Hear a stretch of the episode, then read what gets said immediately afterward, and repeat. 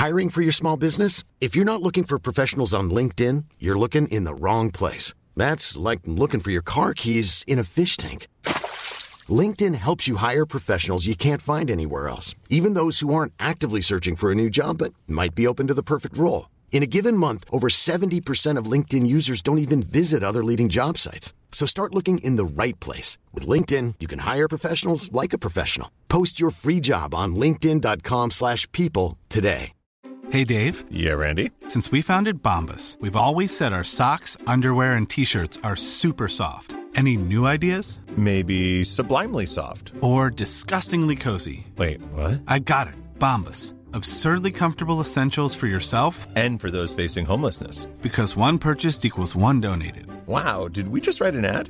Yes. Bombas. Big comfort for everyone. Go to bombas.com slash ACAST and use code ACAST for 20% off your first purchase.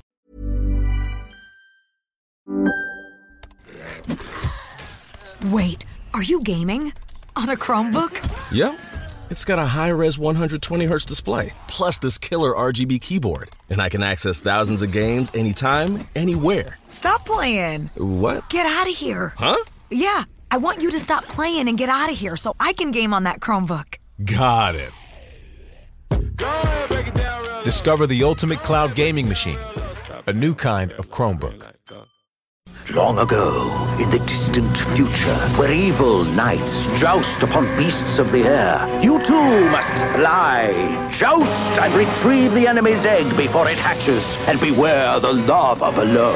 You can experience this world from the other side. It's called Joust.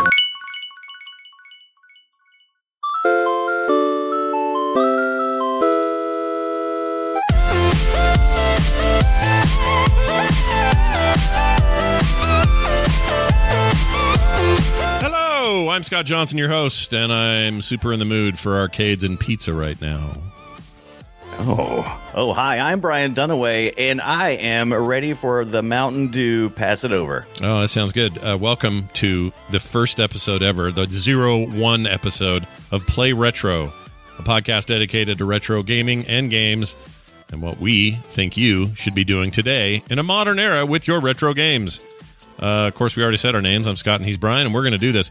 Uh, welcome back. Now, some of you who just hadn't heard the news or missed it on the last episode that we said this on are hearing this on the Boop feed, where I'm going to put this uh, for the next couple of episodes, just to give people a chance to go. Oh yeah, right. They they they made the jump over to a new thing. Uh, if you're one of those people, just a you know quick reminder, this is a new show. And it's about the things I just said. And so we're moving forward with that. And the Boop Show is being not deleted, but just shoved to the back of the thing and, and kind of hiatus while we work on our new passion. Right. And, uh, you know, just know that it's there and it'll always be there for you. But you're going to want to go on over to frogpants.com slash play retro or search for play retro wherever you get your podcasts and subscribe to the new show. Okay.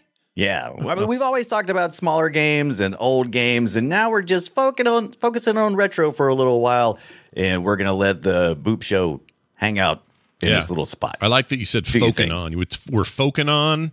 Hey, we're hey, foking on. hey, motherfuckers, get in here and get I ain't got time for I ain't got time for multiple syllables, Scott. No. I got retro games to play. No, I understand how you feel. All right, so in that spirit, and uh, we'll get all into this in a second. By the way, the show is called Play Retro. Like, we got to figure out a better way of saying that at the top of the show. Uh, play retro. Get it in your heads. Play retro. Play retro. Like think of PR, like public relations, or Right. uh, Pedro uh, um, uh, Ronaldo. That's not helping. I'm, this isn't helping. But but Ronaldo. whatever it All right. takes, whatever phonetic fun trick you need to keep it in your head, that's that's what you should be doing. All right. So in the spirit of all things retro gaming, uh, I'm going to well, I'm, I'm I'm just telling you guys what I'm about to embark on. So for years and years and years, I've had a piece of dusty old wooden hardware in my garage that I needed to have, give some attention. And what it is is an old. I wish I had pictures of it here and I'd show the chat. I'll do this next time where we do a show. But my dad had uh, an arcade business when I was growing up. Um, part of the reason why I'm so obsessed with old games and arcade games in general and that whole era. So we're talking like, you know, early 80s right up through mid 90s. It was my kind of my life growing up. And uh, just loved In him. a lucky life, it was. Yeah. I mean, all of us growing up are very envious of that life. yeah, it was great. Except Yeah. all the people I grew up with uh, really only pretended to like me for my video games, so I never knew how popular I actually was. Well, uh, it, the, the, it continues. I'm only here because of the video games you have. Okay, good. This is good to know. At least I'm Yeah, used to yeah. it. Um, but yeah, they would come over on a Saturday and go, "Hi, Mrs. Johnson, can Scott play?" And then I'd be, she'd like, "Hey, "Hang on a second, Scotty, what are you doing?" oh, I'm just in here. Uh, yeah, he's in the arcade room thing. Go ahead and go in there. And then they would all flock in there, and I'd have like half the high or the junior high school in there playing, you know, Pac Man and uh, freaking uh, Battlezone and Missile Command and everything you can think of back in the day. And I never We've really knew if anybody these- liked me. We've been, we've been doing well. First of all, Scott, I love you, Oh. and trust me, people like you for other things. Yeah. uh, like your height. Yeah, um, you sure. make great shade. Yeah. Hey, but I, I, you know, we've talked about this before, but only briefly. I've, I've, I've heard you talk about the arcade and your dad working with, uh, you know, the arc. So, what exactly was set up in your basement? Was it like, was that his? Test area so he could deliver the games later, or was what? What was what was some of it. on? So I'll, I'll give you the, the basics of it. So the whole thing started out with um, he made a deal with. This is such a weird thing because nowadays I just don't know how this happens, but he made a deal with every Pizza Hut in the entire state. So from the tip north of of uh, of Utah, like Roy, Utah, all the way down to St. George, and everything in between, including including Salt Lake, we had every Pizza Hut in the state had a small cocktail size arcade machine in it that my dad Right, right. would every weekend drive out to each of these locations for a chunk of time, get all the quarters out of them. Uh, they usually meant, usually meant free pizza and stuff, so I would go because it was great. You get free pizza. Oh my God, Um, Scott, you're living the freaking dream. Oh no, it was amazing. friend. It was amazing. So it'd be like a Miss Pac-Man or something, and he'd be getting the money out of it, and then we'd do whatever we had to do, any kind of maintenance, like a button was all sticky or something, and we'd fix that. Somebody dumped a Coke or whatever. Someone jams a cigarette into the you know the quarter hole, things like that. And um, Yeah. amazing stories happened. There was first of all great road tripping with my dad, um, but secondly, like one time he had kind of the bay door of a of an arcade machine open, and inside there's like Right, right. all the electronics, and part of that part of that is like the transformers and the power system. And those things, even today, if even if you're touching an old one, can still hold a charge and can just blow your freaking hair off.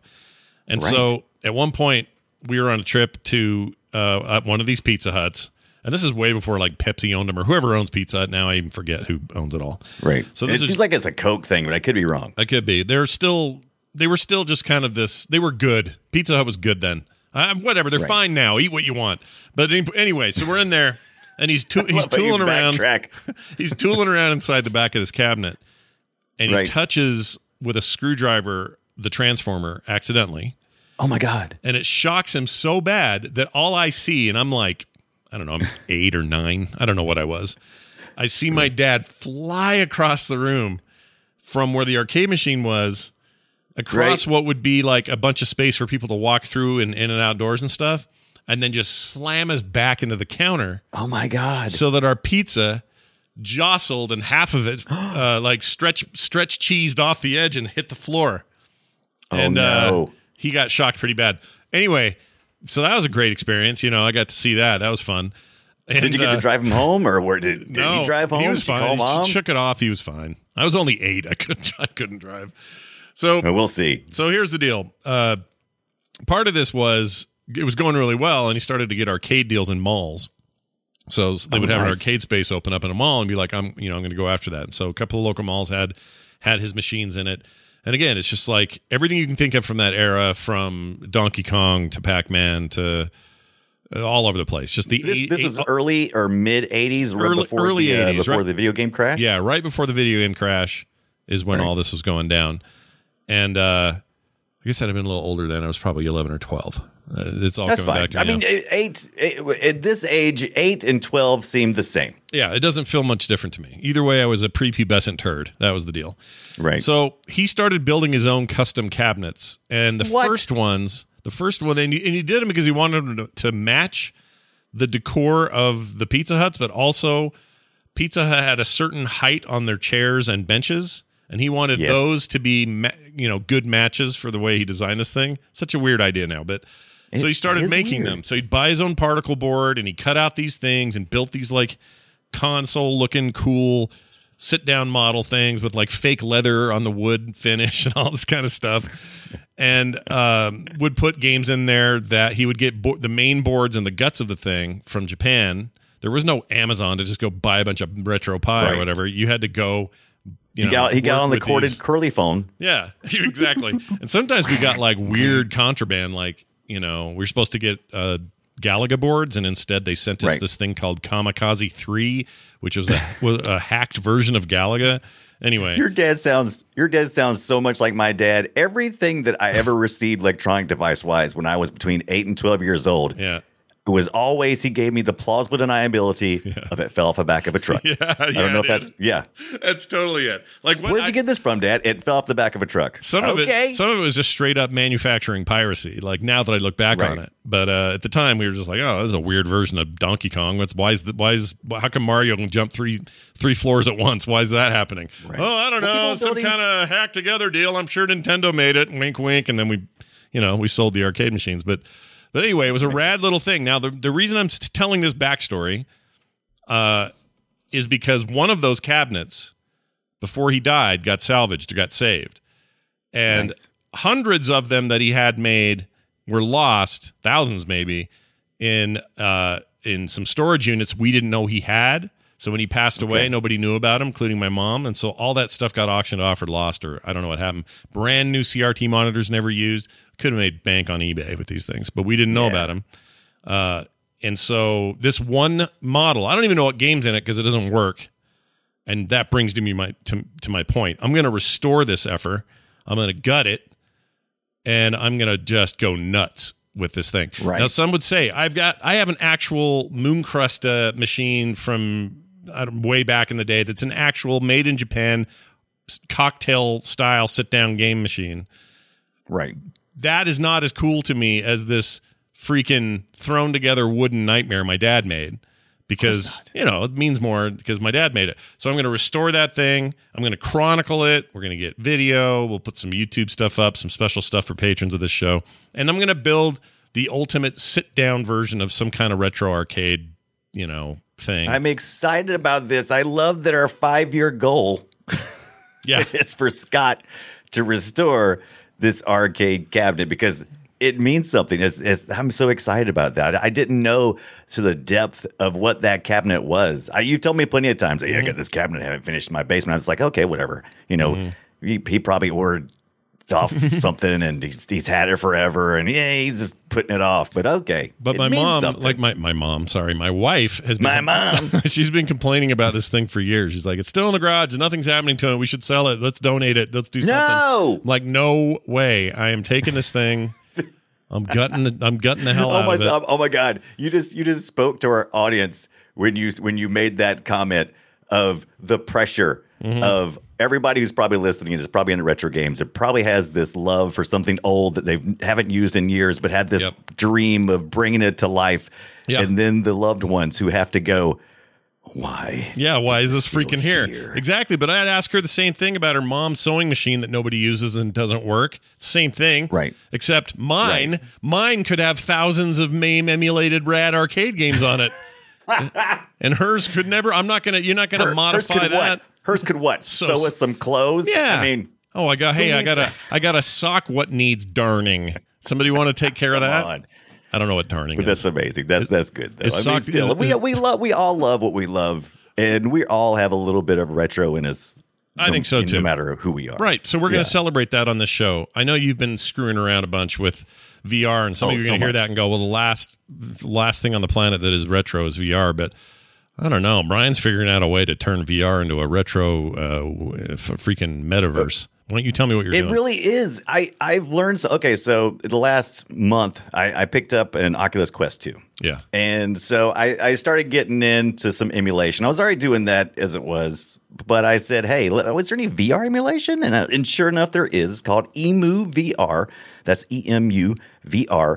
And I was like, "Okay, cool." Now, don't worry, you don't have to be a VR head to play this. There Is is this, a by the way, short for short for emulation or uh, the Right. emu bird? for It's short for the bird. Okay. No, it's short for emulation Got it. in VR. Yep. And uh, it's, it's, it's, it's been amazing. You can play it on the desktop. It's a Unity engine, or you can play it in VR mode. It runs fantastic. As a matter of fact, they have solved so many problems of uh, what I had trouble with playing with what's called NetPlay, which allows you to play two player or multiple player games uh, in these old emulators.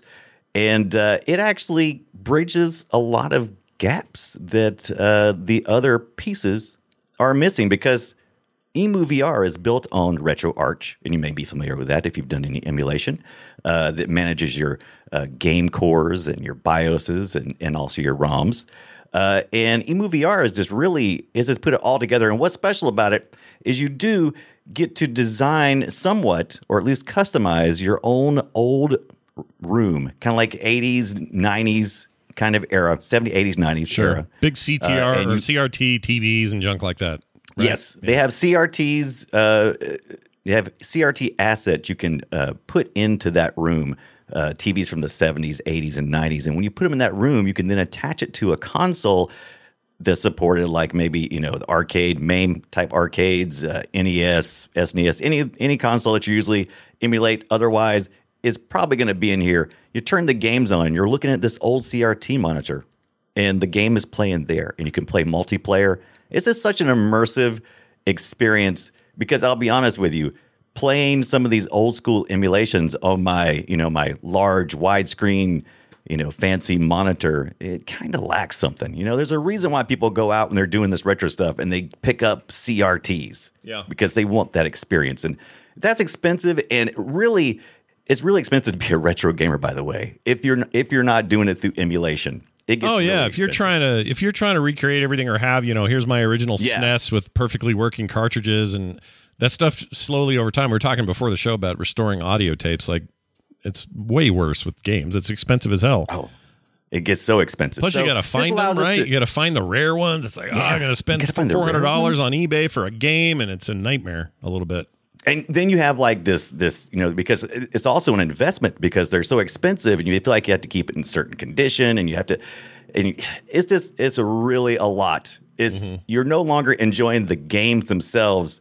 You're enjoying the collection. And i Mm-hmm. don't like doing that. I don't want i don't want to enjoy the collection. I want to enjoy the games i want to relive the memories right Yeah, yeah. and so that's what that's what this emu VR is allowing me to do. And the developers are they're really heavily involved, and their end game for this, if you will, is to allow you to import your own 3D assets. Right now, you have like a Coca Cola can, some candy bars in there. They got all kinds of old school retro stuff that you probably remember from your childhood. You can kind of mess around with in there. The carts, uh, they they'll you can put the you can put the artwork on it. So I mean, it's very immersive. It's really And cool. I, didn't. It really is, and like I said, you don't have to have VR. I'll, I'll reiterate, you don't have to have VR to use Emu VR. There's a uh, there's a desktop mode you can do, and it's just it's Yeah, you like can just sort of first person shooter, move around the place and plug stuff in, and you Right. know, all that. Uh, I'll that's probably how I'll use it for now because my uh, my Quest One is not working currently. Um, Right. So I won't be able The to. but Brian's doing all kinds of cool that- video and stuff. So very excited to see some of Yeah. that. doing that. Uh, The Quest actually, the Quest 2 is the number for 2021 was like the number 4 most desired game or something like or game device. Mm-hmm. So I mean, it's it's up there right now. It's because there's so many things you can do. There's also you can easily get bored, but there's a lot of things to do and it's inexpensive at 3.99 I think. Yeah, it's pretty good. 64, so Yeah, you pay that for a In full comparison. console these days. Uh, and the most oh, important part, my you gosh. can actually find them in stock. This actually is this actually emulating a, a wrestling match. Oh yeah, you can me? you can so the one of the cores that RetroArch supports is FF FFmpeg, right? Yeah, And so that's great. You can play vi- you can play videos. This guy's he's having fun. He's he's watching a match right now. So you can you can actually play like uh, old wrestling videos or old commercials on one TV and then set up a second TV uh, and play video games. It's this really immersive experience. It's one of the most true feeling uh, experiences to play in retro for me. That's awesome. I, I, I, it's, it's enough to make me want to dust off, uh, you know, three hundred dollars and spend buy another Quest. maybe this year. I don't know. I keep I keep thinking because my Quest One died, and I'm like, well, if I get a Quest Two, you just know the next week they're going to announce Quest Mhm. Three, and then I'm going to be pissed. They, they're okay. So their plans are. They're only going to have to get too far off because this is still retro stuff. But the the Quest Three that they're looking at, they they originally wanted to do a 2022 release, but let's face it, with the supply chain the way it is, it's a real good chance it's going to push into 2023. so if Shortage you're going is to a if you're going to deny yourself something for a year over that cost, if that's not value to you, then yeah, you might want to wait. But to me, it was it's, it was a no brainer. worth every penny because you're a smart Worth guy. every penny. Yep. Well done. Yeah. All right. Well, as promised, uh, the show deals. We, we our goal here is to put a big fat target on one big retro experience each week with a bunch of other stuff Yes. around it. And this week we have chosen my favorite game of all time. So much so that it's my favorite uh, arcade game of all time, my favorite retro game of all time. That the theme noise we're going to use for when this main segment starts each week uses sounds from the aforementioned game that I'm now going to tell you about. So, ladies and gentlemen, sit on your butts and get ready. We're here to talk about Joust.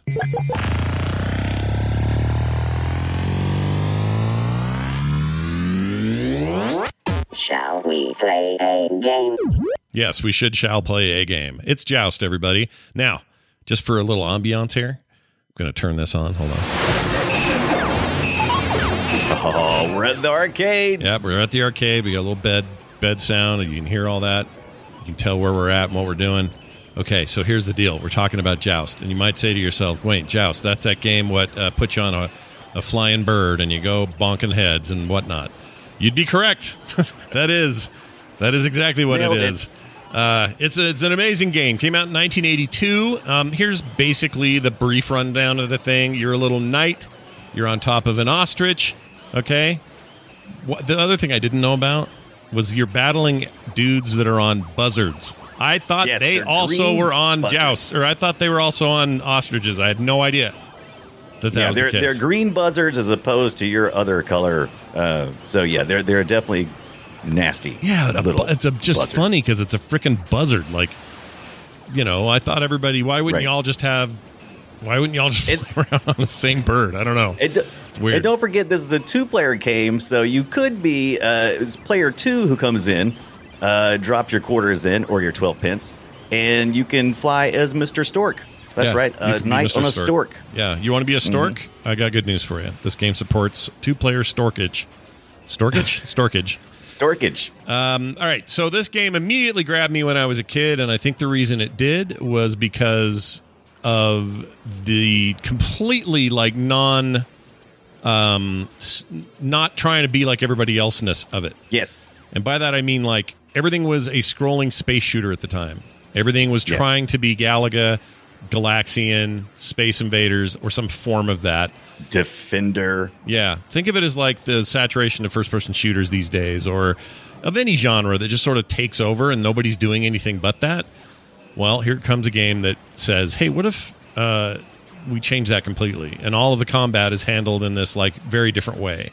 And it's not a scrolling game. In fact, it's just a static screen where the you know the obstacles and the platforms change but for the most part you're just sort of in that place and what if we threw in this like weird bit of physics and that to me is the number one thing that makes this game interesting then and in the long fighting- run as You're fighting. You're fighting gravity the entire time you're playing. You're engaging with the game. Unlike, like you said, a bunch of these other uh, scrolling shooters that were around at the time. You you kind of were on rails. I mean, you just you just flew to the right or left or whatever direction, and you and you you fired at stuff. This Yeah. was a this was collision. This was all about colliding. Yeah. with uh with your enemy and, and so having was momentum no at all. The momentum was the Yeah. thing that sold me. It was like, well, if I keep moving or running this direction, I actually have to hold back the other way to stop.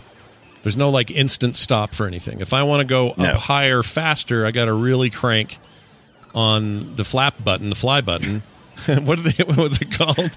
it wasn't called the flap It was, button. it was called the flap. It was the flap button. You're absolutely right. It was called the flap button. Uh, There was big words on the. Uh, if you if you looked at the joystick, there was only there was a, a two directional joystick, left, right, and a button, and uh, there was two players, so you had two joysticks, two buttons, and it said flap, did and you would, and you would hit that it? flap, and that's how you would uh you would fly, and you would you would have to do it in a rhythm uh, Yeah. that would that would would move you. Yeah, you would dance. And the goal, the goal was a was an up and down and a side to side sort of thing. But again, it was all based on this sort of you know momentum and gravity and fighting gravity and gravity and doing it at the right time because the enemy buzzard was coming at you at a certain speed, and if you didn't flap high enough, he was going to clip you and you're going to die. Or if you got up high enough, you're going to clip him. And that's the weird bit. The battle or the combat in this thing is all about you clipping their head, being just a little higher than they are.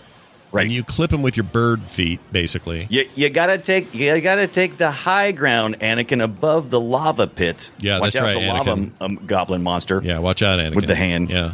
And yeah, then watch you out, Andy. You gotta you gotta take the high ground, and, And that's then- how you that's how joust works. You always have to be above your enemy when you're fighting them. You're supposed to you're supposed to believe that when you're playing joust, just like in real life joust, uh, that you're supposed to uh, lance them with it with your lance. But really, you can fly directly at your enemy, and then at the last second turn around and give them the bird butt. Yeah. and uh, it works just fine. Yeah. Matter of fact, I prefer it because usually the the egg that comes out of your enemy. That's right. Yeah, Your- out of his the green egg comes out. Yeah, it comes right out of his butt. Yep. Uh, it will come flying down, and you'll need to grab that egg before you, uh, before he regenerates and, and his buzzard comes back and picks him back up. And he's also upgraded too, by the way. That sucks. Yeah, the guy I'm watching play right now is just being kind of a troll. I don't know why he's doing Well, this. you know, well, actually, what he's doing is he's trying to get the highest points possible every time. Uh, and well, he may be trying to show some examples, but so he just he just hit that pterodactyl. Yeah, um. So anyway, you uh, you you're you can when the egg drops, it'll sit there for a few minutes or a few Mm. seconds, really. And it will uh, then the knight will rehatch from it, but he'll be the next level up knight. So there's three levels of knights in this that you're you're facing off, and so once he once you do that three times and they're upgraded and you you can smash them at a higher higher level. So yeah, yeah, yeah. And exactly. Was Same, it- is, is there some yeah there's some there's some you know it's some weird when you kill them. They all just they all poop out their egg, and then you go grab their eggs, and the their eggs Right. give you points, and you're trying to maximize how many of those you get. If those eggs are left too long, they hatch and they turn into a rider again, and their bird comes and they they mount up, and often they're faster and harder to beat at this stage. So you want Yes. to try not to let Yes. that happen. Um, the platforms that act as both landing spaces, obstacles, And obstacles. and yeah, Right. and and portals that bring in new enemies, including yourself. You you portal in on the bottom one or whichever one is available. Uh, Right. Those are constantly changing, disappearing, go, coming back, that sort of thing. Other than that, fairly simple presentation. Now, what really grabbed me as a kid was the the world. It's hard to say it's world building, but I really mean this. like, what a weird idea! Like some kind of Yeah. future fantasy, riding on a giant bird, jousting with other birds over giant lava pits.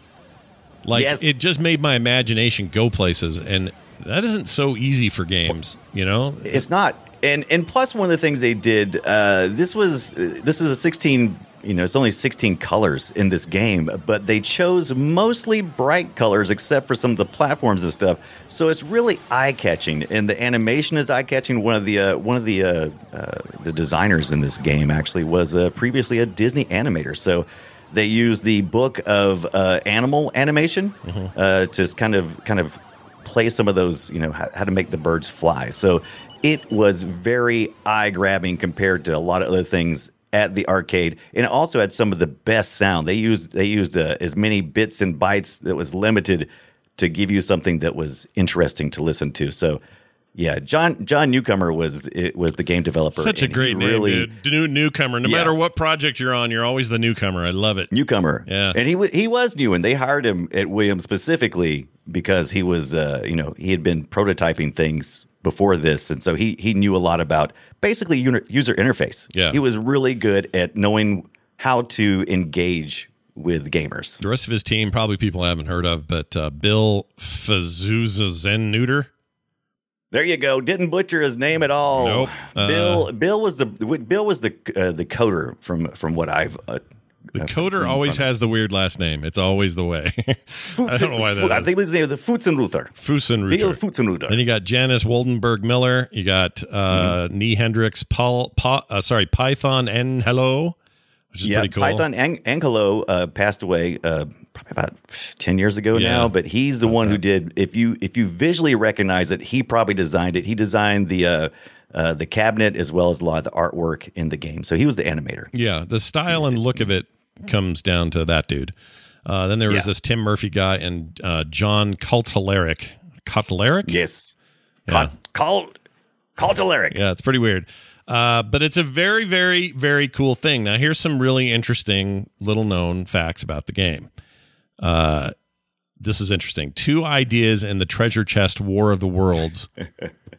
so tell me about this because yeah, yeah. War of the Worlds Okay. has some kind of inspiration here, and I don't understand how. Right, right, right, right. What does it so, have to do so with it? John Newcomer co- come in when when uh, Williams hired him, uh, and they basically first thing they did was they they were they were flying high on their defender success from the previous year, and so they had a little extra money, and they said, you know what, we want some we want some ideas. So they brought him in as kind of an idea man, which is what he did, and uh, he wanted to do a War of the Worlds first. That's really what touched him the most. However, not with that hardware. So he also had another idea for Joust. He was big into fantasy stuff. He loved he loved uh, Flash Gordon. You know that Oh, Flash yeah. Gordon. Bring Yeah. me my Mingo phone. Bring right? Mingo You phone, seen yeah. that guy? Yeah, yeah. Yeah, yeah. And so he found a way uh, to build it. This joust game, this flying game that he wanted to to build on the Defender hardware. Yeah, they use the so Defender. It was already out there. Basically, an engine. Right. Although I guess the terminology for engines isn't how we we don't think of it as the same as we do now. Like today, it's a big software suite with custom code and blah blah blah. When we say yeah, so and so uses the Unreal Engine or somebody uses the whatever Mm-hmm, engine from some game, that's what they mean. In this case, when they say use the we use the. Defender engine, they used a freaking board full of chips. Like that's Yeah, the engine. Yeah, it's crazy. You, you replace you replace a couple of chips. Uh, you would replace the controls. Uh, so instead of uh, was Defender two? I was was it two two position in Defender? Was it eight position? I can't remember. Uh, Anyway, may have only been four. You know, up down. it may have. right, left. yeah, mm, I think it was four because you had to move. I think it was four. Can't correct. remember. I'm And watching. I'm watching it right now. right? Yeah, there's no diagonal in this thing. You're up, down, right. There's left, no right. diagonal. Yeah. So Uh, it's interesting though because you can kind of see it. I mean, you look at Yeah. Defender and you go, "Oh, okay." So, you know, even though this is a, the appearance of a non-static screen, it appears to be scrolling. I could see how they would start here and and move from there. Oh, he just. Right. shot one This of the is- guys he's picking up. What the hell? That's no good. Now, once again, I gotta, I gotta, I gotta suggest. You know, this is is just all we've. I've read, I've read, you know, interviews with John Newcomer, and I've seen, you know, documentaries a little bit on Joust, and uh, and I really feel like uh, Bill.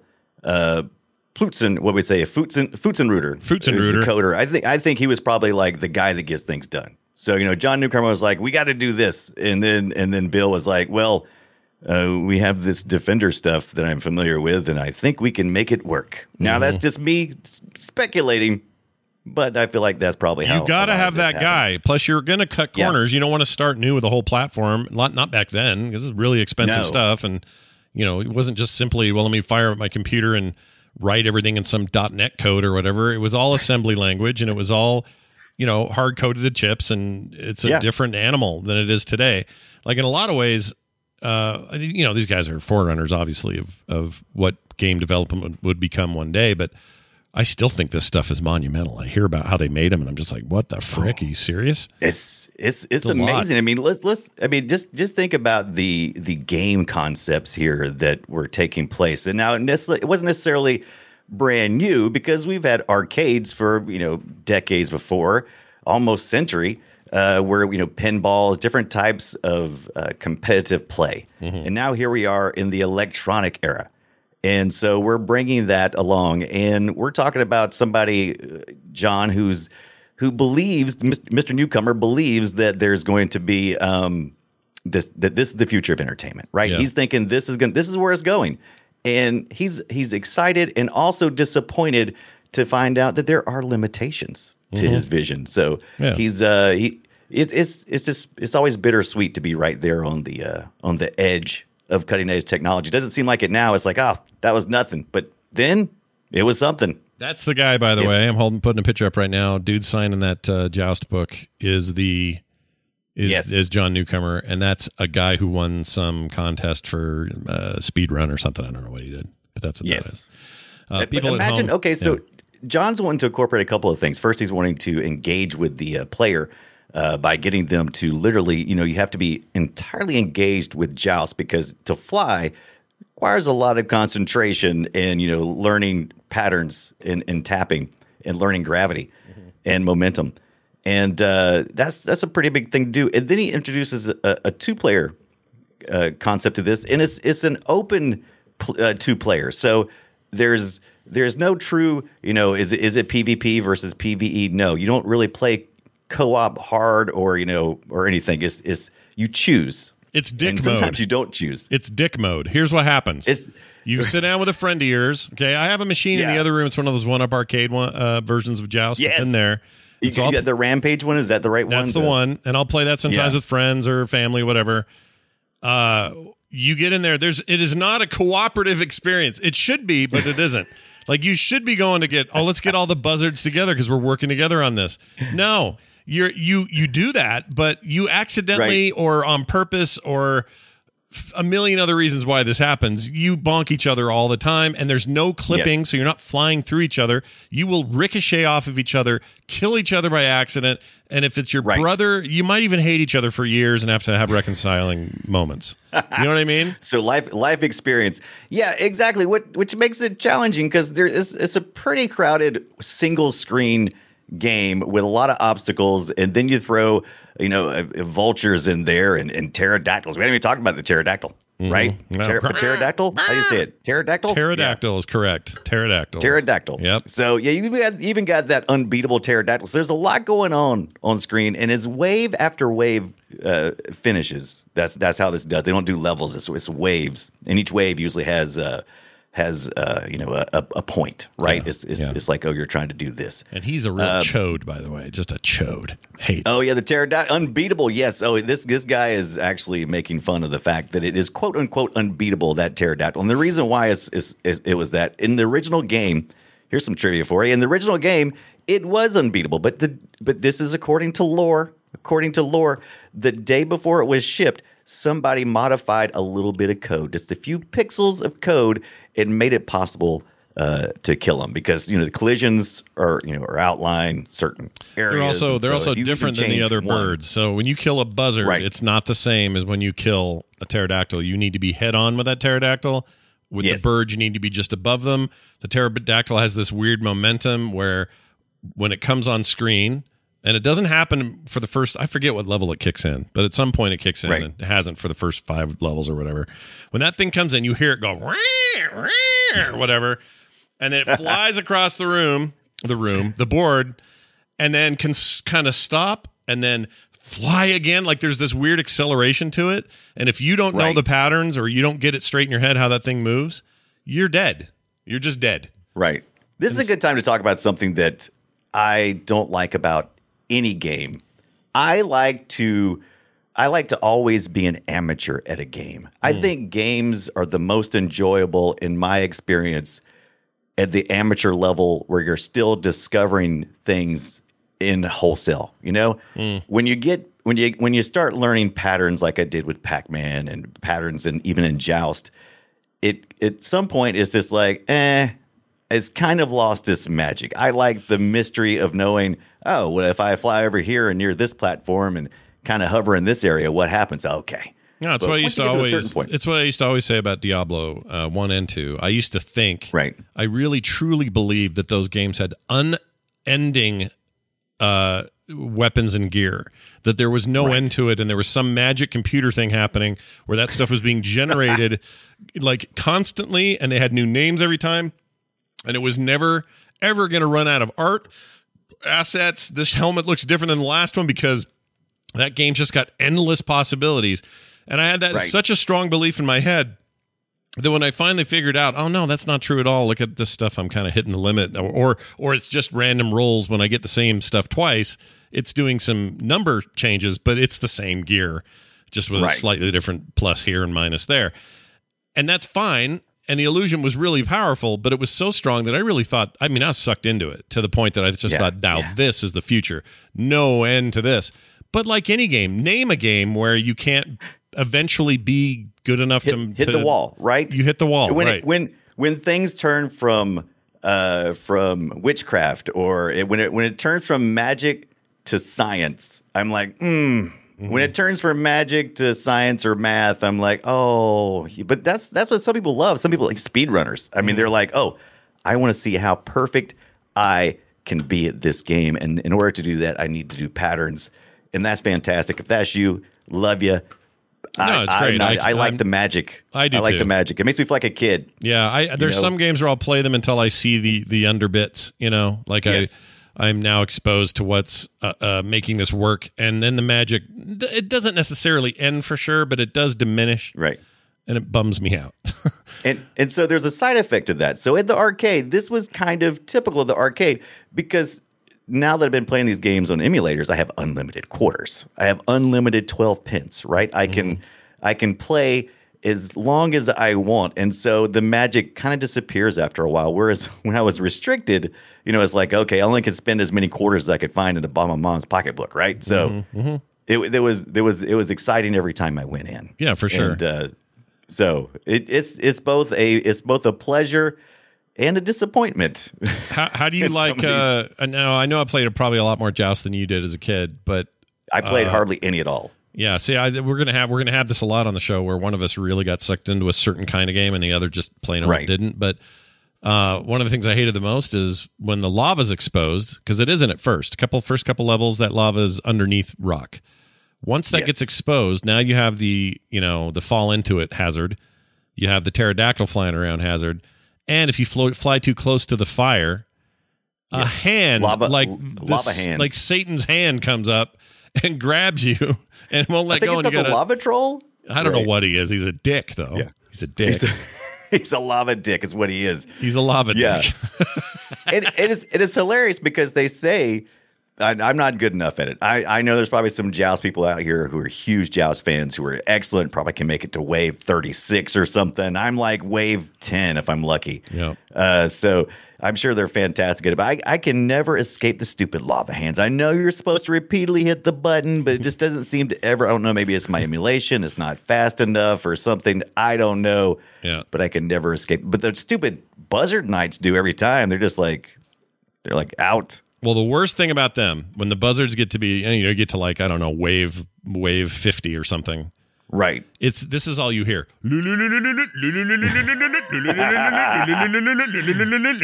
it doesn't Yeah. stop until there's a million of them. Oh my gosh, it's intense, super intense. Yeah, I, I, I've, I've, I've read that part of the design uh, challenge was the more uh, buzzards and characters they had on screen. Of course, they had limited amounts of memory. Sure. Um, it, they would get slower. But I've seen several waves where I'm like, oh my gosh, they're they're just they're just flying. No, just at so some at some point there you do kind of hit an upper limit where they're I don't know what what what's slowing it down. Maybe it's memory or programming or something. They are just a little bit slow.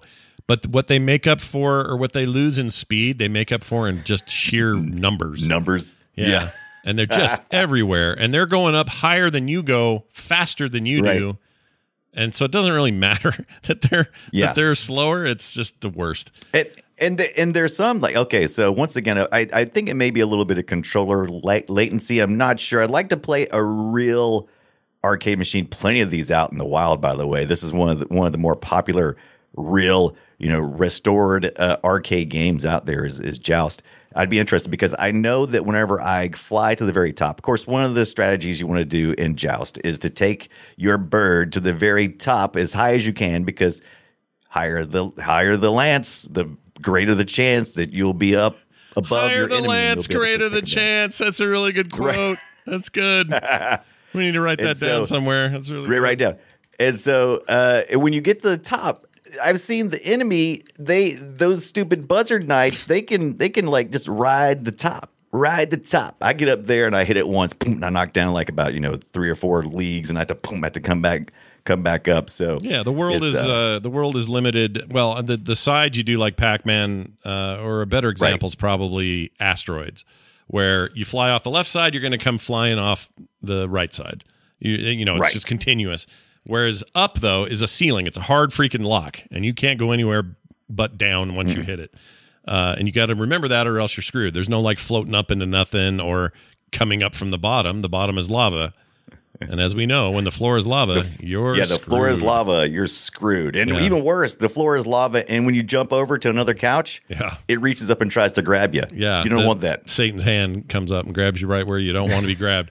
So this is a, some other interesting stuff about it. It was programmed in assembly language. We talked about that before, but here Yeah. this was actually unique at the time. A pack of three AA batteries provided a battery backup thing for the game settings and high scores. So whatever the settings were, now usually that was dip switches, so it didn't really matter. Um, I messed around with enough of those boards to see enough dip switches to know, but but uh, dip but, switch. but game saves were usually a problem. if you ever saw that episode, the Frogger episode of Seinfeld, they had to Right. keep it powered to move it, or else You would lose the high you'd score. lose the high scores, and that sucked if you, Right. were, especially if you were in the top three. So this thing had a battery backup that saved high scores even when the thing got unplugged or the power went out, and that was massive for if you were competitive about this stuff at all. That was like a big deal. Right. And I kind of So, was yeah, for a were- while. I was kind of like, I'm going to the arcade to try to beat my score kind of mindset.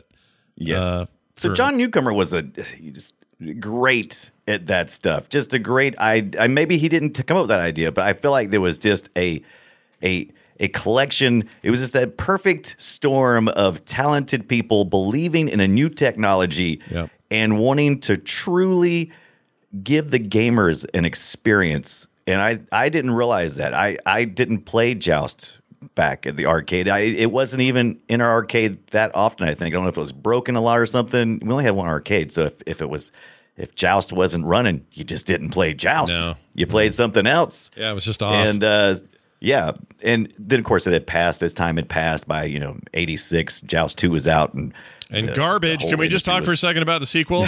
it's a bad sequel. it's not good. It's bad. It's, it's it is at its whole, you are correct. At its whole, it is bad, but it's it's like we see with so many things. It was at the end of an era, and it had a lot of great ideas in parts, but you know everything was shutting down already, and everything was you know kind of going crap. And so I, I think it just fell at the finish they line were trying. really some great. they were parts of it. trying so hard. Yeah, the art was cool. It was definitely an upgrade in a lot of ways, and they were trying really hard to say, "Let's get off the single map, you know, Right. scenario here. Let's let's actually have more than that." And and I, and I applaud that. Of course, that's what you'd have to do next with a game like this. Um, it just played bad. It just didn't feel as good. Yeah, it it didn't it it it really aspired to really take it to the next level. It really should it, it should have pared back down a little bit. Like I said, I think there was just so much pressure going on then. It was a vertical screen instead of a wide screen.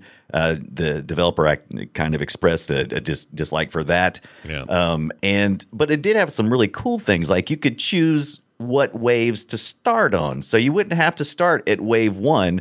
You could come in, drop your quarters, and drop down to like wave sixty. Yeah, You know. yeah. And and work your way from there, so you didn't always have to see the same waves. Was Yeah, really good ideas, they- and also you could were cool you could uh, you could right Go you ahead. could you could tran you could uh you could morph from uh from your from your bird to a pegasus. That was very that was super hot fantasy stuff right? Yeah. during the early 80s you want to be pegasus. That's right Yeah, everybody wants to be. Pegasus. Why not? That's a cool Right. horse. Horse. yeah and it was it was really it was really cool i played it for a little bit and it was cool in the fact that you know when your your bird your ostrich you can fly up and it's, he's fighting gravity a good bit but then when you turn into the um into the pegasus you you you fall really fast Oh yeah. and uh, so there was a little bit of there was a you could switch between the two, and it was it was kind of an effective fight that you could you could perform. So Yeah. I don't know. There was there was a lot of good ideas, but like you said, it it was just It was an end of the ambitious. It was an ambitious change. I. I feel like it's like trying to do the. I don't know. It's like a Matrix sequel. The original Matrix is a bona fide modern classic. This Matrix Right. sequels just never could reach those heights, and may and after seeing the fourth one, I think they never will. Um, And that's a bummer because you know you'd love to see these sort of stuff followed up on, but I think the first one is so simple and just about Yes. as perfect as you can get for the time that it came out. Um, the only real thing I would like to see them do in a modern way with Joust, outside of this cool VR stuff you're doing and everything else, um, is I would like to see the, the Pac Man Championship Edition treatment uh, that you've seen for not just Pac Man, but a couple other games have it. It's like, uh, I think Galaga has a version of this, but basically it's like, well, what if we take the concept of like Pac Man, but make it just insane? Like, let's just go nuts Right. with it and make a really fun take on it. Those one and two are both amazing games, especially one. One is insane.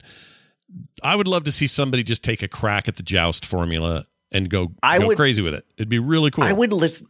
I would just love somebody to dive deep into the world building of what is Joust because there's so many interesting questions that go unanswered. I know there's been some like I think there's been some little small Atari comics and stuff that kind of you know illustrates that you know this, this is your night and this is the battle that's going on. But I really want to know why the pterodactyl gets so angry if you don't uh, kill the other knights quick enough. And you know, and what's up with the lava troll? What's he so upset about? Who is who is who is the guiding hand? What are we fighting for? These Yeah. little dirt platforms? Yeah. I want to I want to dive deep into Joust, and I would love for somebody to do that because it's such a crazy idea of a knight riding an ostrich or a stork and fight it against guys on buzzards. It's a it's an insane idea. It reminds me a lot of uh, Ralph Bakshi's uh, Wizard. Oh yeah, Remember his Wizards? great. Yeah, I love his. It reminds me of reminds me of that kind of idea and art style. It was late. This was kind of late for fantasy.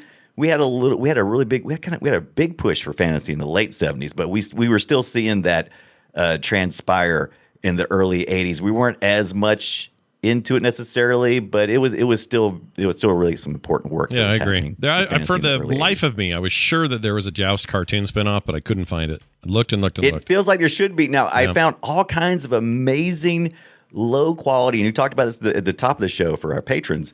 Uh, but you were talking about converting your tapes. There was some amazing VHS recordings of Joust commercials. There's one that is just monumental in scale, Mm. where you're this this kid, this this this player is uh, is is getting engaged with uh, uh, the Atari Joust, and it is just it is insane because he goes from fighting uh, you know ostrich knights in his house. These are real live action things. Uh, to to it into an ostrich at the end. Yeah, it's, it's, it's crazy how, how nuts they went. By the way, that commercial or that commercial's Yeah. great, but the the version on the Atari Twenty Six Hundred, yes, is a pile of rotting it corpse flesh. It's so bad. It it is such a disappointment visual wise because I mean, even though it was only 16 colors at the arcade, Atari was like two. if you were It was like- lucky, if you were lucky, It was, like two. two colors. It was silhouetted, and that's fine. Atari was working with some really limited hardware that was being shipped to everybody's house, and so it was all about the gameplay. Et, um, and it was it was the reason why we had Atari. You can thank Atari for our stupid game crash. Um, but yeah. Yeah. it was it was it was interesting. Yeah. I I find there's at least some. You're showing on the screen right now, and Yeah. if you've never seen the Atari Joust, after you've been looking at the arcade So Joust, it is bad. just like it's it's painful to look at. I mean, there's this you know lines for platforms. There's silhouettes of the birds. Yeah, the But birds it's and still the kind of amazing what they were doing. Yeah, the fact that they pulled it off at all is probably okay, and it's better. I will Yeah. say it's better than the Pac-Man port. That thing's still one of the worst things ever made. Oh man, that Really was bad. We've talked about this before. It's me and you, but uh, man, Atari ports. I was still excited back in the day, but if you went to the arcade a lot and you got an Atari, it was very exciting to have one at home. But Mm-hmm. it was always that little disappointment, like, what the crap is this? Yeah, this that- is not Pac Man. Yeah, it's kind of a it's it's is- an unfortunate side effect of you know this is as good as we can do at home, and y- and and also it really took off, which meant it was popular, and that meant the big names had to get transferred, and then they would put you know box art that was a million miles beyond anything the game represented, like it wasn't even close. D- the the greatest the greatest contribution that Atari made, Yeah. in my opinion, in my life anyway, to, for me, Yeah. was was the imagine imagination gap fillers that they used between the books they included with their game cartridges, the artwork, just phenomenal. Oh, it was artwork. unbelievable! It was unbelievable. I have a whole Yeah. uh, I have a whole book of these, and they're amazing. Yes, and I I, can't do too. It's right recommend back. It's right back here. I keep it at the at the ready. It is uh, it is amazing. The uh, the art of Atari. It is just you, you can't even believe it. It's like you look at the games and you look at this quality of stuff around it and the belief that they had in what they were doing, and it is amazing. No, they really they go all in on the art in a way that is weirdly admirable. Also, I- they also had took so many liberties. Like, yeah, he's on an ostrich, and yeah, he- for some reason, got some '80s like visor thing on his on his face. it's Flash. But these Ah. these eggs are round for some reason, and even in the even in the arcade version, they weren't round. They're definitely Yeah. not round in the Atari version. They're more elongated. And why do they turn into eggs when you kill them? oh, it's so weird. It's like because you, I scared you scared a, an egg out of a female ostrich and it pooped it out. I don't know. Yeah, and and then they rehatch, and you're like, wow. And now there is one thing I liked about Joust 2. Okay, we won't we won't talk much more about Joust 2, but here's one there's one thing I really did love. I love the fact.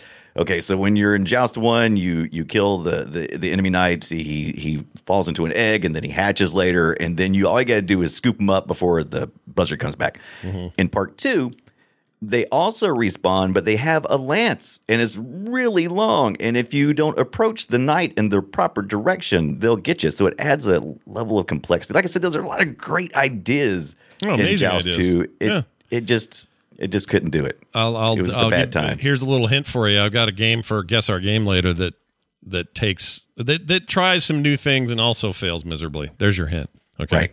Uh, real quick, I want to mention some games that are available that are kind of joust adjacent. Some of these are just straight up ripoffs. Some have been. Uh, or it is claimed that they just stole the engine. Uh, took the board and, and retrofit it to make it be the game they wanted it to be. And one of those games is called 1983's Jetpack with a C. Oh, Uh, I don't know this. It's a weird game. I played this somewhere. Don't remember where.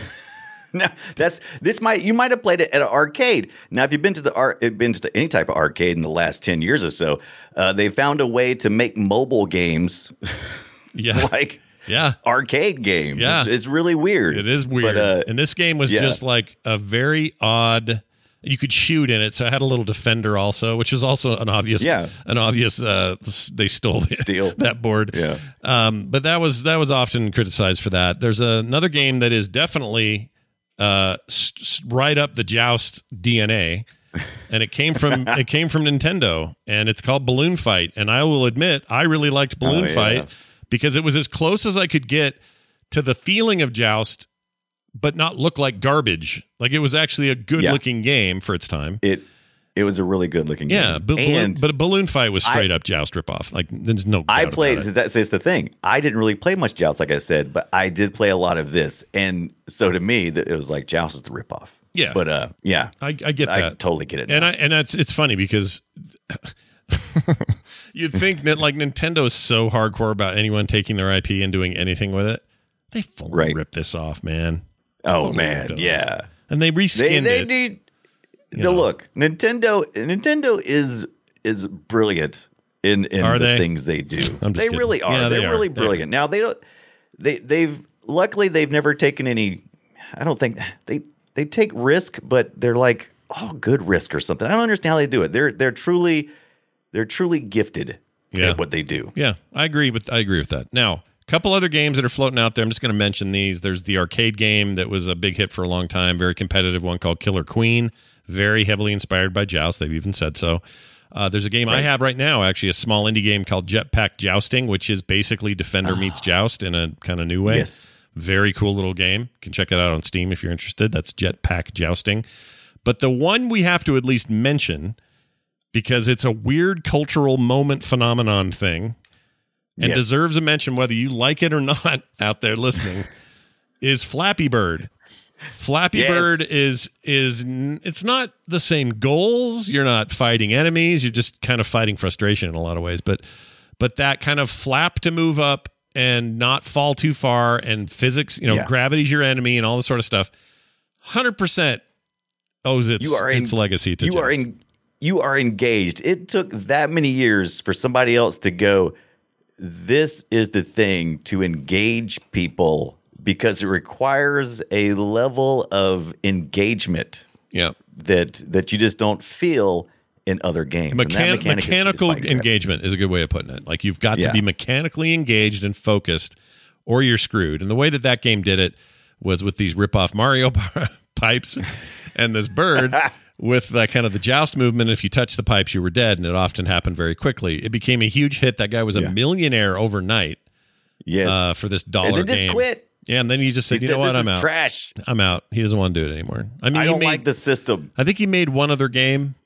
Uh, I think and he it did. didn't really make any kind of splash. But and this is off stores. You can't even buy this anywhere. It's all emulated everywhere now. But but All uh, you can buy, I think, is I think what like you can like buy people's accounts, old accounts or something, so that you can have Oh, access. how it works? There's some kind of weird That's way you can you can get it. It's That- weird. That's actually really funny. Now, one of the things prior to the show's airing, people said, "Look, we love the idea of more retro talk. That's awesome." But can you please tell us how we can get a lot of this stuff today? We live in a modern world where I can't go to the store and buy the Atari 2600 version of, of Joust. And you're right, you can't, not easily anyway. So there's also uh, but there's a number of ways, and we'll we'll list some of these. MAME, of course, is a simple one. Figure out a way to emulate the old thing. Uh, you mentioned here Final Burn Neo. You want to tell people what that is? Right. So uh, MAME is great, but Final Burn Neo is better, especially when you're working with RetroArch. Is the core that you can use that allows you to do uh, most effectively do net play, where you can play with a, another player. You can also do that through Steam, by the way. Um, if you do RetroArch, you both have to be, and using NetPlay, you both have to have the same uh, CRC signed uh, uh, ROM, Uh-huh. which can be sticky. Yeah. Uh, but if you use Steam, you can use uh, what is the? It's not the Couch co-play, but it's the it's the it's the Uh, play, not play whatever. anywhere. What do they call it? Um, remote play. I think you're right. I think it's remote like play. That's remote- it. Yep. Yeah, remote play. Yep. Um, only one person has to have has to have the ROM then, and then they can just start it, and you can you can join in. So Yeah. that's probably the easiest way. But once again, you just down Re- RetroArch. Yeah. The, the way RetroArch and Emu VR get away with what they're doing is because they're just architectures uh, for you who hopefully has the legit uh, BIOS and ROMs, and you put them in. They don't provide any Right. of that stuff. Right. So you have to have that stuff. You bring it, and then you play it on these on these platforms. And RetroArch is amazing for that. But I'll tell you, Emu VR. Yeah. Uh, me and uh, me and Bjorn uh, in the community, who's Yeah. a great, uh, is worked so hard with me to capture some uh, two player footage Yeah. in this Joust game. Um, we we we fought and fought stuff, in emo emu VR was actually way easier to play multiplayer. It it bridged the gap between all the trash that we had to do by going directly to RetroArch, and I didn't expect that. I Mm. didn't expect it to make things easier, but it did. I'm ex- I'm installing that right after the show. I want to try it. Yeah, I think it totally seems should. rad. It's, it's it's it's it's super rad. Now you can also once in a while find these in old Williams collections, especially PC collections, which you can find on disc Mm-hmm. someplace. You used to be able to go in like a Walmart or a Best Buy and just find racks of these, and it would be a collection of here's Sinistar that is also packed in with Joust and Joust Two, and here's this other game, and all these like you know classic Williams games. Um, the, that's a source that you can still find here and there. Uh, and they also And you release can new actually- versions of that. So, you know, you Yeah. might, you might be able to I get was actually a- looking to I was looking today, and I think you can actually purchase. Uh, w- w- I can't remember which which one it was, but it was a Nintendo console, maybe the N64. I can't remember which one it was, but it had the. Uh, it was like on Amazon for like fifteen bucks or something for the Williams collection. Not like they're not selling it currently, Hmm. but you can certainly find those those carts out there. I actually have it loaded up on my Sega Genesis Mini. Uh, the Williams collection. That's how I've been playing. Some of them are kind of Joust. expensive. Like uh, the let's see, Oh, the you can get way Williams. Oh, they have the pinball collections. Those are different. But anyway, you can find them for a lot of different consoles. PlayStation Three had a whole collection. Um, I think Xbox did too, which means that should be backwards compatible with your newer Xboxes. Uh, PC versions, of course, you should be able to play over generations. But you know, if you're looking to do it that way, those are those are those are options. That one up arcade cabinet I mentioned, the Rampage cabinet, right? Uh, that comes with Joust, Rampage, uh, Gauntlet, and one other game. I can't remember the fourth game. There's four games. Is it Defender? No, maybe it is. I think that'd be a no. You think that'd be a no brainer? Maybe it is I mean- Defender. I mean, they're all Right. emulated, so it's you know they're right, whatever. But Now, our, anyway, that one's our all right. community's yelling at us in the chat room. By the way, Tonda, who is an amazing retro streamer, huge into retro. I I'm always picking Tonda's brains for uh for stuff. He says Fightcade is a great way to to do versus arcade games with people. Also, Parsec works really well, and I've heard both of those, and I haven't tried them, so I can't speak from uh from experience. But I can tell you this: Tonda knows. What if you like being by yourself all the time and don't want to play with anyone else? There's nothing wrong with that. Actually, what I did was in my RetroArch, what Yeah. you can do is you can assign your controller to two ports at the same time, and I played two player joust by myself. Oh my lord! Why would you ever put yourself through that? That seems like a nightmare. because it was I I was desperate. I needed footage. So, someone also, sorry, Blue Goose Five put a link in for something called the Joust MMO.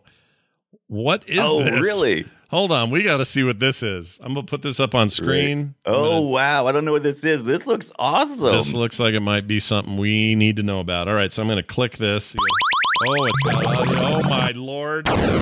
What the frick? Uh, help! We're all gonna die. Hold on. I can't get it to. There we go. Okay. What do I oh do? look, I'm I, I'm pickled donut. By, by automatically, I'm pickled donut. I guess I get my own name. Oh my god. Oh my gosh!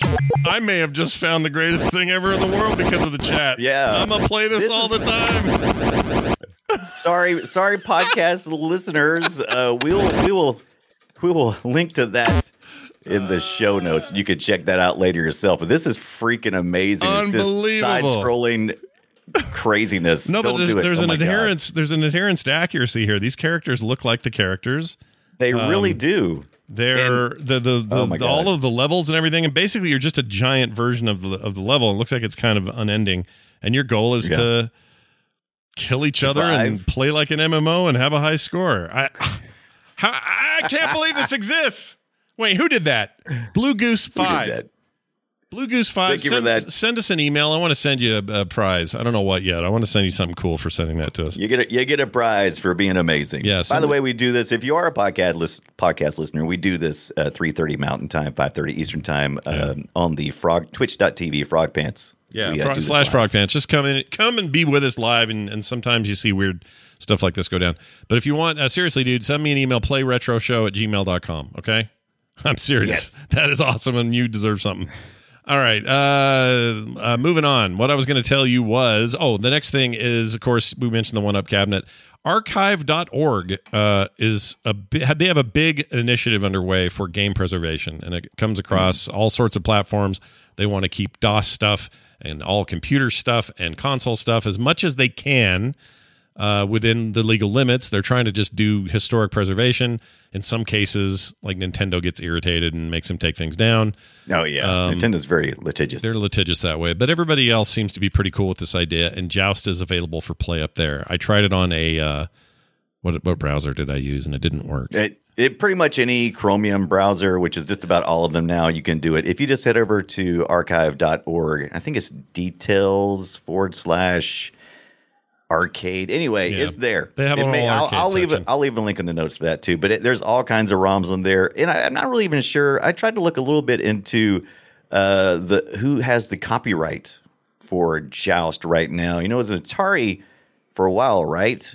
Uh, they so- they own rights for it for a Did they- while. I don't know who owns it now, Yeah. and I guarantee this thing we just this MMO thing is not uh, endorsed by anybody. But um, Right. we can tell people at home. I guess it's joust.life. I should have mentioned that joust.life, and uh, I'm gonna play the shit out of that. I'm not I kidding. love it. Archive archive.org is a great place though. I, I love that place. Oh, it is. I- Yeah, I- there I there are like time. three or four websites on the internet that I think the internet would be worse for not having, and archive.org is one yeah. of those for sure. It's funny because I've been I've been trying not to I've been trying not to avoid Wikipedia, but I've been trying to avoid Wikipedia. I know it's a great resource and it has changed all of our lives, but I'm also kind of like we really need to, you know, kind of spread this out a little bit. I don't know. Wikipedia. I mean, I agree with you, but I think they've done. The, I I, Well, they've find, done- I think they're invaluable. everything. I think they're invaluable. I can't. I don't like. Yeah. I can't imagine a world without I, Wikipedia. I think they it. scare me. I think that's the problem. I think it scares me to imagine that. Yeah. We don't want to get we don't want to get too far off of of course here, but yeah, it, Yeah. it scares me. They don't freak Yeah, me out that's my bad. yeah. Yeah. Oh, this is. Oh, this is your setup here that we're showing. Yeah, Look this is my setup. So I'm, I'm going to start doing this is uh this is what I've been doing. I've been setting up the arcade art where I can get it. There's there's several there's many uh, arcade museums, retro museums that that have that have you know faithfully uh, reproduced and scanned in these these arcade art. And so I've been I've been kind of playing around with that. Now, when you played two player with Bombas, how uh, how'd you fare? Did you win? Did you lose? What happened there? Uh, well, there no one really wins at joust um, unless you're having fun, and so that's what we did. No, we didn't compete with each other. We actually tried to play um, cooperatively. Yeah. You know. Yeah, but then you kill each other by accident because this game is effed that way. Usually, what would happen is I would go up top, and we would we would try to keep most of the buzzards in the middle area, Yeah. and then I would hit things up top. The eggs drop down. He'd grab them, and that was kind of how we were going. yeah. You were hands on buzzards. Yeah. I get it. Uh, well, very nice. That is Hands on Joust. buzzards. Joust is an amazing game. Get your hands on it, no matter how you get your hands on it. And uh, we uh, will probably talk about more games down the line that are inspired by Joust because there are plenty. Lots of uh, lots of ideas. There was a game called Messiah in the 2000s that uh, you were the little flying cherub baby thing, and it used Yeah, it was I very jousty. It was like third person, but it's jousty as hell. And, Yeah. and they have gone on record saying, yeah, Joust was a huge inspiration there. So anyway, one of the greatest games ever made. You guys should check it out and see what you think. You you've blown me away because, like I said, I've always known about Joust and played a little bit, but I never got deep into it. And over the last month since we started talking about this, I have just played Joust like crazy, and I am a huge Joust convert. Thank you. yeah, Scott. look at you. You're soaking in it now. Yeah, I'm soaking in it. Uh, soaking in ostrich beaks. Yeah, let's ew. Let's let's uh let's guess one another's games. Destroy it. All right. By the way, that's from uh, for anyone wondering where the sound came from. I'll play it again. Destroy it. That's from uh, that's from the old X Men arcade machine, the four player X Men. Oh, really? The four player arc? Oh, see, that's the one I want for the one up. I want the one with with the X Men four player game. the Simpsons. I played the four-player. hell out of that game back in the day. So much play. But the Simpsons one's out are coming, right? That's a thing. Yeah, yeah. Since someone's out, it's at, it's at Best Buy. I saw it the other day and almost picked it up, but instead I said I'm going to say I'm going to keep my money. And we talked about this in the chat before the show, but I I ordered the Atari Fight Stick uh, with the the the ball that that you can play Centipede and Marble Madness Oh, and those kind of games with it. So we're going to be talking about that. We're going to review that a little bit this next this. Do you next know how many So quarters expect- I put in Marble Madness, dude? I put more quarters in. I All of them. I freaking put all those people's kids through college in high school when Yes. I played Marble Madness. I love that game. That game's coming up. That game is Yes, coming. it the- is. that is It- coming the f up on this show. I promise is, you that. it is. We're definitely going to do Marble Madness in the future. And I want to know, too, is send us an email at uh, playretroshow at gmail.com and tell us how you spent your money at the arcade. Like in the U.S., we took quarters and turned them into tokens. I know in England, they did 12 pence. Mm-hmm. Uh, what kind of, you know, where, you- where are you from? We, we, we do this worldwide. So Yeah, yeah, what, I'd like to what know kind more. of experience do you have? I'd love to know more about Oh. the other parts of the world. I also like to talk about how you know we were paying fifty cents for freaking Dragon's Lair. What were you guys paying?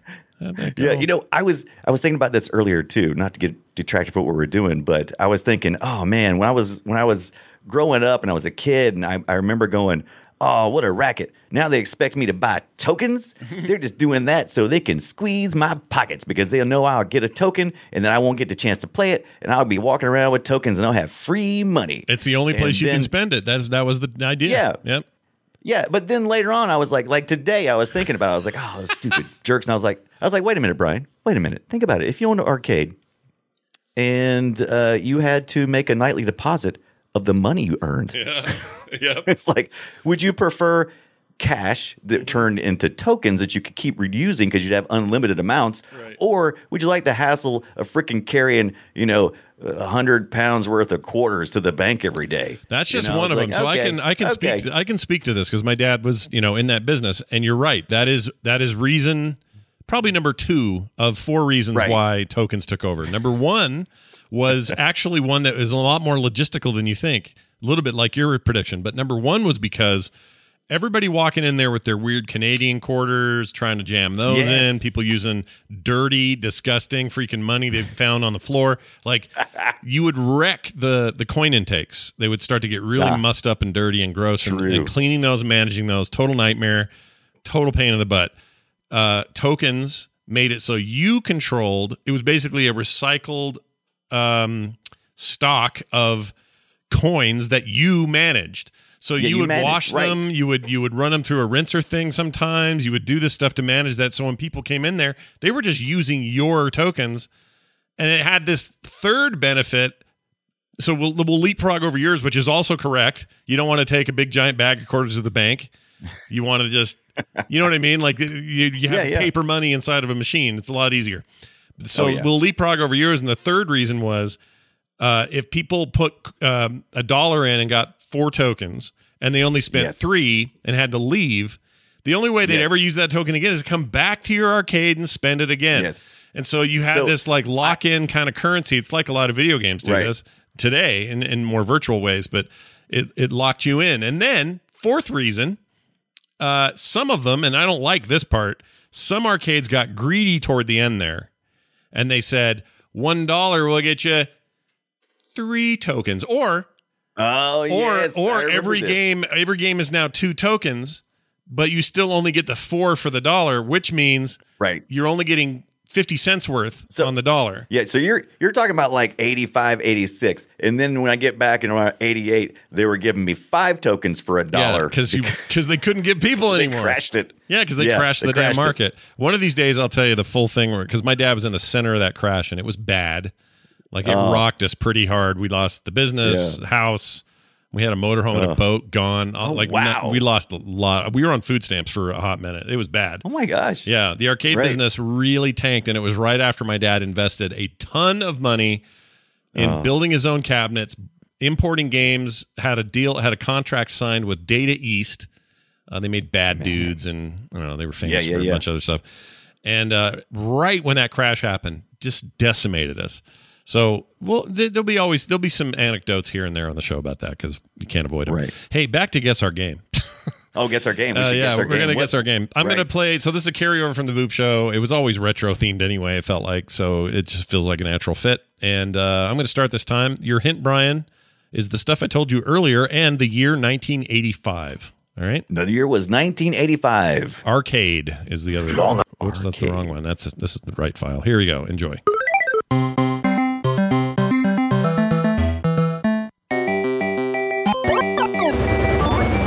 If your ear does what my ear does, But wait, I know this. you're going to hear some stuff that's familiar.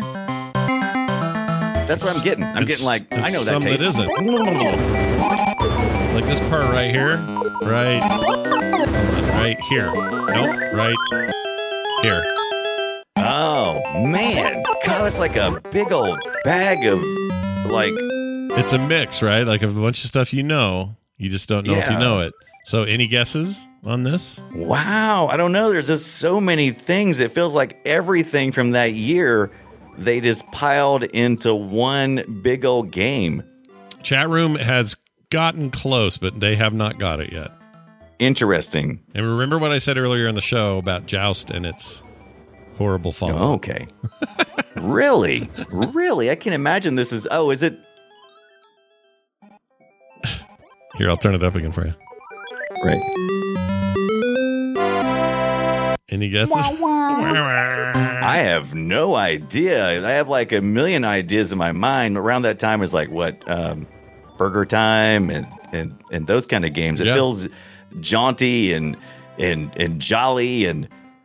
That's, um, it's hundred percent that hmm. era. You're right. You're right to to peg I, it I can't. I can't nail it though. I don't. I don't know what that is. Is is is perplexing me. Well, hear me give you the answer. The answer is Dig Dug 2, one of the worst Dig arcade Dug sequels ever. 2. It's so bad, you guys. So bad. I could see it now. I can see it and hear it in my head. It's, Well- it's lining up. Congratulations. Dig Dug 2. Let's see. Am I gonna I wanna play what Good job. how do you what would I give you when you get it if you get something right? You got it wrong, but uh Oh I could do that. Yeah, you know what? Next week we'll get some Pac-Man death noises in here. That's what Yeah, we'll there you go. All right, Brian, I'm gonna play yours. This is a uh no idea what this is. Or what's the year? What are we doing? Uh, the the year Scott is 1993. We're moving uh to the console. Oh, the console 93. Here we go.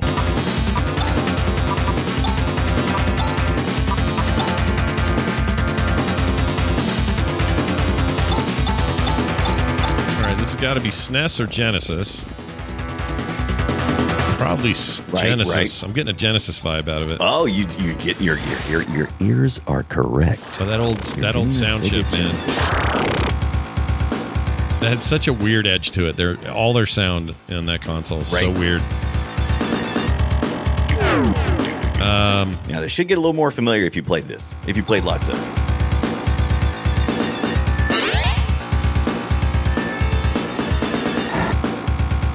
Gosh, I can't place it. Um, Mm. well, definitely Genesis.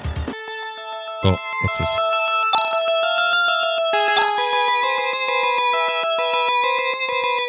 Oh, it's really, it's really bringing me Chat back. room hasn't. Yeah, the chat room hasn't even come close, which kind of shocks me. I mean, Yeah, Have they not been paying attention to what I've been streaming for almost a month now? Oh, I know what it is. There's your hint. It's um.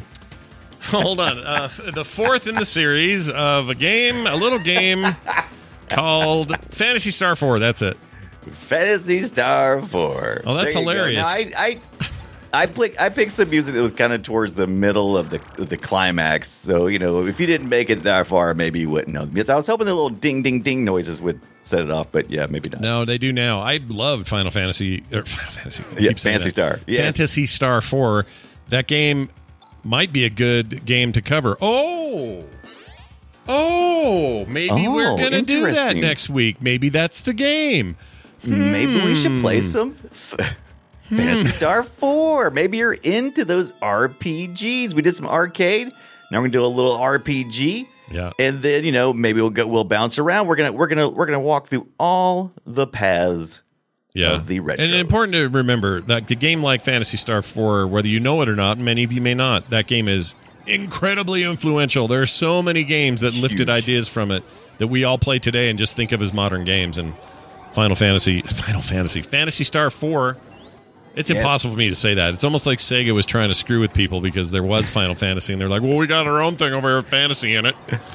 You guys want to play our fantasy game because we're Sega? Look at our- Look Blast at processing. fantasy game. Yeah, We spell ours with a PH. Sega do what Nintendo don't, or whatever. Ten, Nintendo. Ah, I love that. I forgot about the second.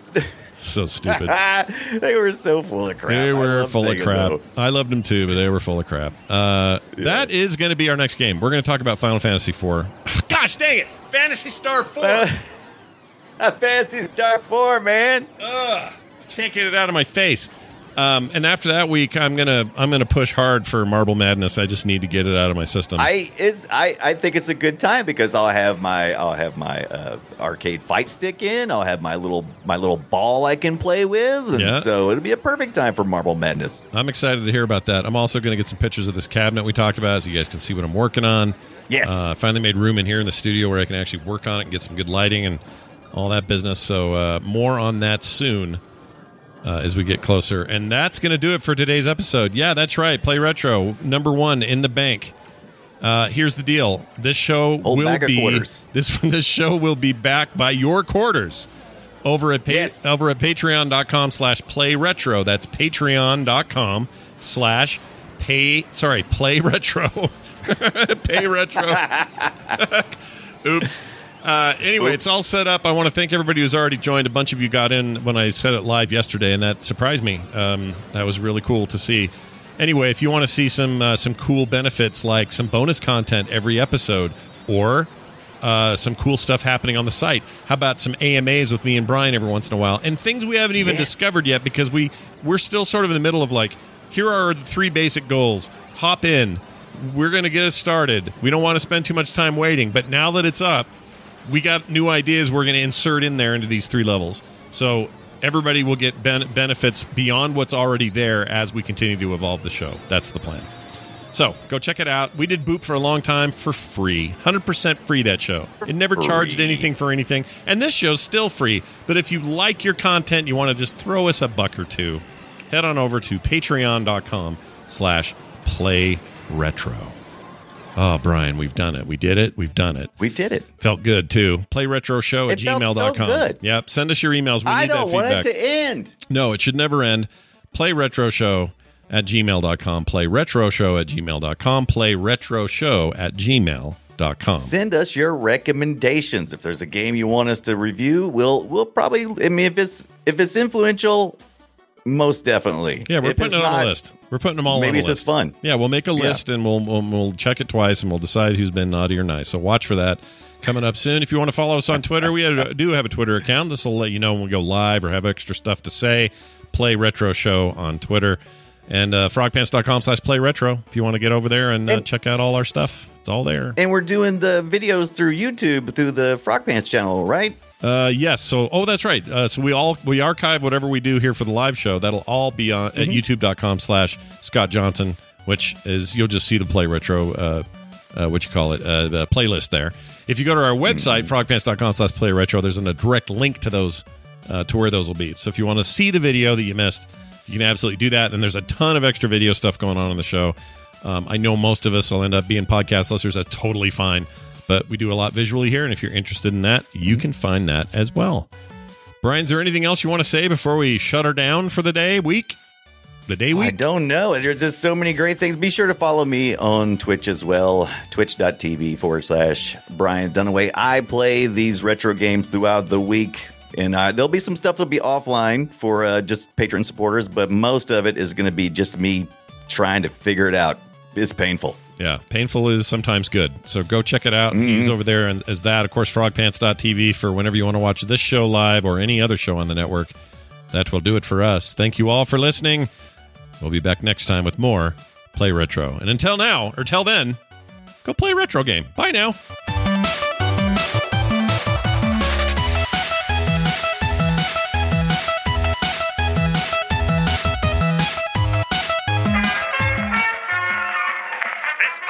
Is part of the Frog Pants Studios Network. For more information about this and other shows, visit frogpants.com. Audio program so good, it's like you're there.